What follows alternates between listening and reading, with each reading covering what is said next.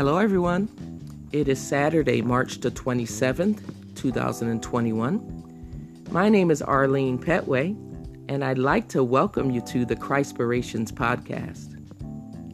Tell me again. As I get older, I realize I need to be reminded about stuff more. I don't mind this if it's something that has easily slipped my memory. However, I don't like being constantly reminded when I already know.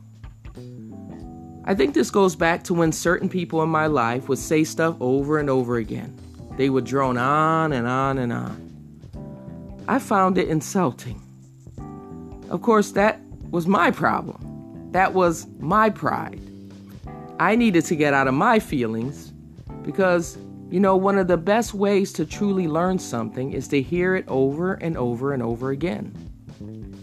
In Romans 15, verses 14 to 16, Paul admits that some of the things he's been saying, his audience already knows. I learned a long time ago that knowing something goes way beyond having an awareness of it. Here, I'll read it, Romans 15, 14 to 16.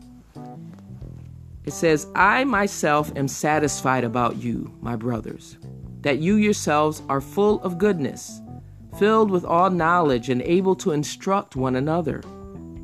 But on some points I have written to you very boldly by way of reminder, because of the grace given me by God to be a minister of Christ Jesus to the Gentiles in the priestly service of the gospel of God, so that the offering of the Gentiles may be acceptable, sanctified by the Holy Spirit. Paul said that some of them knew these things well enough to teach them, to teach others. But they still needed reminding. Studies show that we only remember 20% of what we hear. That's not much at all. You know, I've had to adjust to this in the church setting. I used to get easily bored and distracted when I would hear a message that I heard hundreds of times. I had the attitude, oh, I know all about that. Truly knowing the Word of God is doing and living the Word of God. God wants us not only to be hearers of His Word, but doers also. So I'm training myself to listen to important things repeatedly. So if I need to hear 100,000 messages on prayer, fasting, forgiveness, persecution, faith, etc., so be it.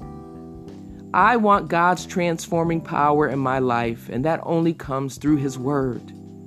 I want to be acceptable and sanctified by the Holy Spirit. So, tell me again.